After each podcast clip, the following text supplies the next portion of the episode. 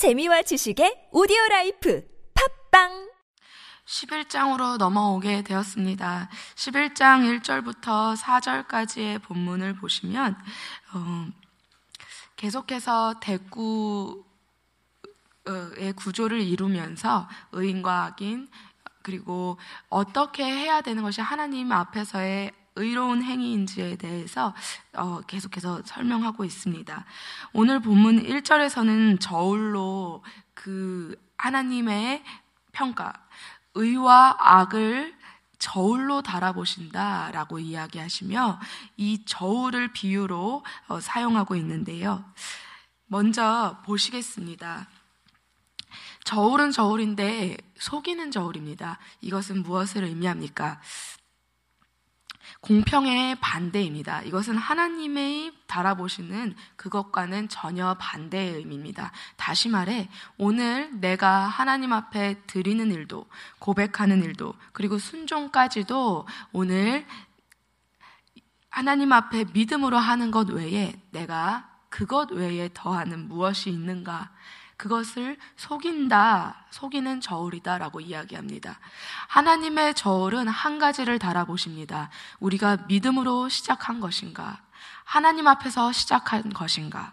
그런데 우리는 때때로 우리가 하고 있는 행위, 우리가 얼만큼 하고 있는가 그 자체에 훨씬 더 많이 집중하게 될 때가 있습니다. 그런데 오늘 속이는 저울로 저울의 비유로 말씀하시고자 하는 것은 하나님이 기뻐 받으시는 것은 공평한 주다. 다시 말해 하나님 앞에서 믿음으로 시작했고 그 믿음을 지키기 위해서 하는 모든 것을 의미한다. 그것 외에 다른 나 자신을 섞거나 나의 자랑을 올리는 것은 모두 속이는 저울과 같다라고 이 말씀에서 해석할 수 있습니다. 특별히 그가 기뻐하시느니라라는 어, 구절에서 이 원어의 원어는 라촌이라고 합니다. 이것은 연락하다. 하나님이 기뻐 받으신다. 받으시기는 받으시는데 무엇을 받으시는가? 오늘 하나님이 우리의 믿음의 고백, 그리고 그것으로부터 시작된 순종의 모든 행위를 받으신다라는 것을 1절에서 함께 보고 다음으로 넘어가겠습니다. 2절은 1절과 연결해서 보시면 조금 더 좋을 것 같습니다. 교만은 하나님을 제외하고 나의 생각과 나의 방법과 나의 지혜를 따라 행동하고 판단하는 것을 의미합니다. 다시 말해 믿음과 반대되는 것을 말합니다. 그런데 이것에 대한 결과가 반드시 있다는 것을 이절에서는 설명하고 있는 것입니다. 이절에 교만이 온 후에 욕이 온다고 했는데 그 욕은 수치입니다. 내가 오늘 하나님 앞에서 했는지 아니면 오늘 그것이 나의 판단 속에서 믿음과 적절히 섞어서 그러나 그것을 변질시켜 했는지에 대해서는 반드시 그 결과로 나타나게 되어 있는데 그 욕은 수치다. 얼마나 부끄러운지 하나님 앞에서 내가 했다라고 선포하는 것만큼의 그 괴로움이 수치가 나에게 올 것이라는 것은 이절에서 설명하고 있습니다. 그러나 반대로 겸손, 이것은 히브리어로 차나라고 합니다. 의도적으로 분수를 알고 자신을 낮추는 행위에 대해서 겸손이라고 설명하고 있습니다. 오늘 2절에서의 겸손은 하나님을 두려워하는 것에서부터 시작된 겸손입니다. 하나님 앞에서 나를 바라보기 때문에 내가 나의 자리를 알고 오늘 그 하나님 앞에서 한없이 낮아지는 것입니다. 그래서 오늘 내 생각과 판단이 아니라 말씀에 근거하여 생각하기로 결정하였기 때문에 그 사람은 기다립니다. 그것 때문에 지혜가 있느니라 여기서는 지혜가 온다라고 원어적으로는 설명하고 있습니다. 이렇게 1절과 2절을 통해서 보게 되는 것은 하나님이 먼저 우리에게 어떠한 결과를 주셔서 우리가 그 하나님을 믿게 되는 것이 아니라 오늘 하나님이 주시는 지혜는 결과라는 것으로, 결, 어, 결과이다라는 것으로 이해할 수 있습니다. 그 부분을 3절에서 조금 더 자세하게 볼 수 있습니다. 정직한 자와 사악한 자, 이 두 가지로 나눠서 보고 있는데요. 여기서 정직함은 야샤르라는 히브리어 원어를 사용하고 있습니다. 그간 많이 나온 단어인데요. 의를 설명할 때 계속해서 이 히브리어 야샤르가 설, 어, 사용되었습니다. 이것은 하나님의 성품, 하나님의 공의를 말하는 뜻하는 단어입니다. 그래서 이 정직하다라고 하는 것의 원어적인 의미는 하나님의 뜻 가운데서만 그리고 하나님의 편에서만 행하고 그 그렇게 함으로 하나님의 공의가 드러나도록 하는 것 그것을 정직한 자 그의 성실이다라고 설명합니다. 정직이라고 했을 때 어, 조금 주의해서 보아야 할 것이 있습니다. 주로 정직하다. 그리고 하나님 앞에서 믿음으로 한다. 라고 이야기했을 때 우리는 어떻게? 라는 질문을 먼저 하게 됩니다. 그러나 오늘 말씀 앞에서 우리는 왜의 문제로 먼저 바라보아야 할 것입니다. 오늘 이 정직, 공평, 겸손은 행위의 문제가 아닙니다. 먼저 어, 그 모든 일을 행하는 마음의 자세를 이야기하고 있습니다. 하나님께서 내 자기 앞에 서서 우리의 걸음을 인도해 주시기를 바라는 것 때문에 오늘 우리가 이와 같이 정직한 자의 성실로 행할 수 있다라고 보고 있는 것입니다. 다시 말해, 완전함은 행위 그 자체로서의 무결함이라기보다는 완전히 하나님께로 돌아서서 하나님의 뜻대로 살기로 작정한 마음의 태도를 의미하는 것에 더욱 가깝습니다. 다시 말해, 믿음의, 그리고 믿음으로부터 시작한 모든 행위를 말하는 것입니다. 그리고 여기에 확증을 주시는 분은 하나님이심을 믿는 믿음이 오늘 이 3절의 근거가 되는 것입니다.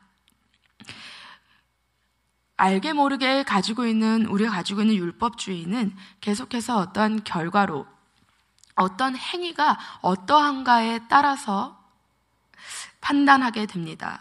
그러나 하나님께서 맞다 하시고 잘했다 라고 칭찬하시기까지 우리는 헷갈리지 말아야 합니다. 오늘 내가 어떻게 할 것인가 라고 생각할 때에도 오늘 우리가 무엇 때문에 이렇게 하는가를 기억하지 않으면 어, 길을 잃을 수 있습니다. 행위에 치우쳐 생각하게 될 수 있습니다. 고린도후서 10장 18절에는 이렇게 말씀이 나와 있습니다. 옳다 인정함을 받는 자는 자기를 칭찬하는 자가 아니요 오직 주께서 칭찬하는 자신이라.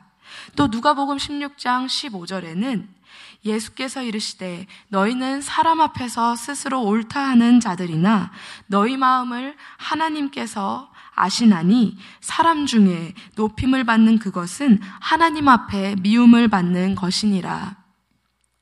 끊임없이 다른 사람에게 내가 어떻게 보이는가 인정을 바라고자 바라는 나의 이 모든 마음에 대하여 이 3절에서는 정직함으로 설명합니다. 정직한 것은 사람 앞에서 인정함을 받는 것이 아니라 그보다 우리의 마음을 감찰하시고 그 위에 계신 하나님께 인정을 받기 위해서 하는 모든 행위다. 그렇기에 우리의 마음을 감찰하시는 하나님 앞에 행위로만 그것만을 가지고 그분을 속일 수는 없다는 것을 이 3절에서는 어, 설명합니다. 오늘 끊임없이 혹시라도 표면적이거나 행위에 치우쳐 오늘 우리가 가지고 있는 믿음과 고백이 분명하지 않다면 다시 그 자리에 멈춰서 오늘 이 하나님 앞에 왜 이것을 시작했는지 하나님이 우리 앞에 서서 그분의 길로 날마다 우리를 인도해 주시기를 다시 한번 기도하며 시작하게 되기를 간절히 소원합니다.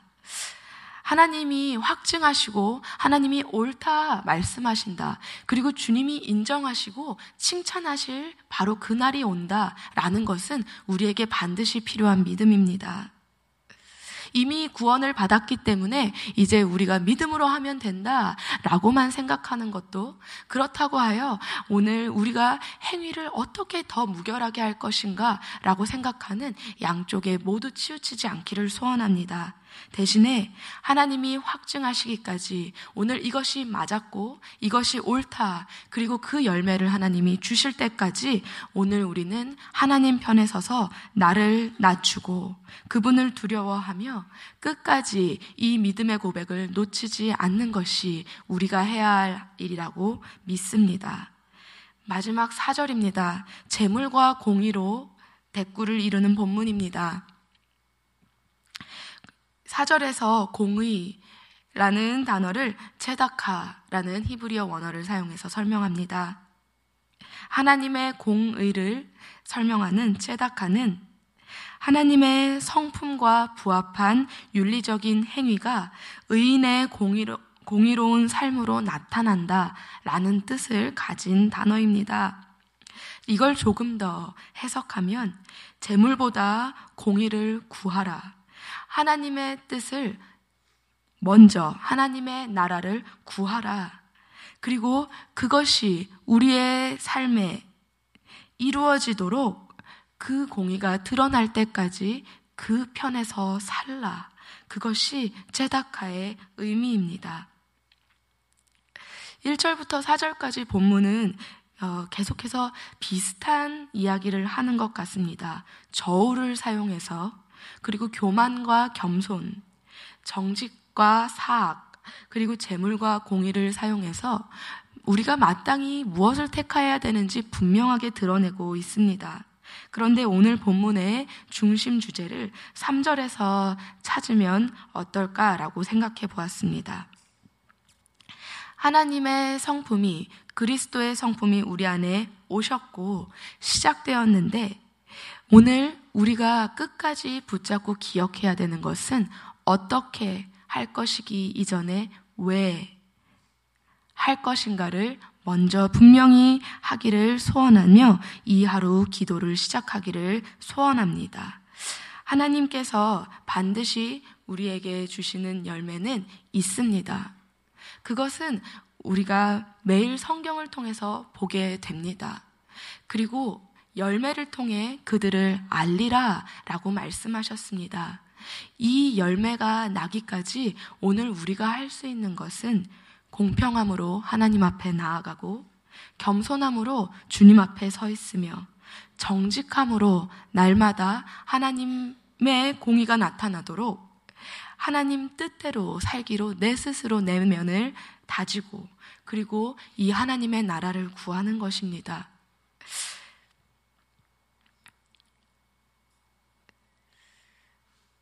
함께 기도하실 때 정말로 하나님이 앞서서 우리의 모든 길을 인도해 주시기를 강구합시다. 눈에 보이는 것, 들리는 말, 내 마음에서 사람의 인정과 보이는 것으로 오늘 내가 하는 결정이 옳다라고 확인받고 싶은 욕구가 생깁니다. 그리고 나의 모든 판단은 하나님의 말씀보다 당장 일어나는 일에 의해서 어, 바뀔 때가 너무나 많음을 하나님 앞에 고백합니다. 주님, 하나님이 옳다라고 말씀하시며 이것이 맞다라고 말씀하실 때까지 오늘 나의 마음을 주님께 드리기로 결정합니다. 주여 받아 주시옵소서. 하나님 행위로 이것이 옳았는가 과연 그런 것인가를 생각하기 이전에 내가 무엇으로 이것을 시작했는가? 하나님의 끝까지 인도해 주실 것을 믿고 바라봄으로 믿음으로 시작했는가? 그것 때문에 오늘 나를 돌아보고 나를 고칠 힘이 있는 가운데 있는가? 아니면 오늘 나의 확신으로 나의 믿음과 확신을 적절히 섞어 오늘 내게 일어나는 수많은 일들을 하나님의 말씀 앞에서 돌아보기보다 내 생각과 판단 속에 내가 바라보는 그 경험들을 근거하여 바라보고 있는 것은 아닌가.